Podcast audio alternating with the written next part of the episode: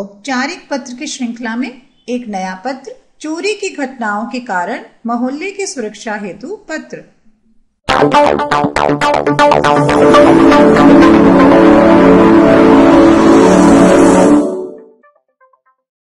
चोरी की घटनाओं के कारण मोहल्ले की सुरक्षा हेतु पत्र लिखने के नियम जान लें। आइए सबसे पहले पत्र के अंक के बारे में जानें। सबसे पहले जिसे पत्र भेजना है उसका नाम एवं पता, दिनांक, संबोधन, अभिवादन, विषय और अंत में अभिनिवेदन। आइए पत्र की शुरुआत करते हैं। सेवा में पुलिस अधीक्षक, राजस्थान। तिथि सात जनवरी दो हजार सोलह। विषय चोरी की घटनाओं के कारण मोहल्ले की सुरक्षा हेतु पत्र। पत्र का मुख्य विषय अभिवादन के साथ। आदरणीय महोदय, सविनय निवेदन है कि मैं श्याम नगर निवासी हूँ।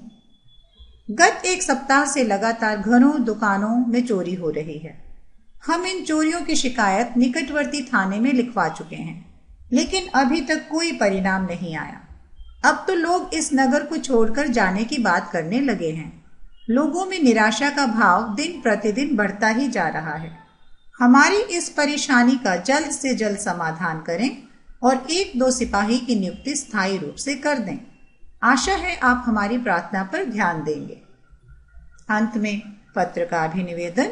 धन्यवाद, भवदीय सुरेश कुमार। और औपचारिक पत्र का प्रारूप ध्यान से देख लें।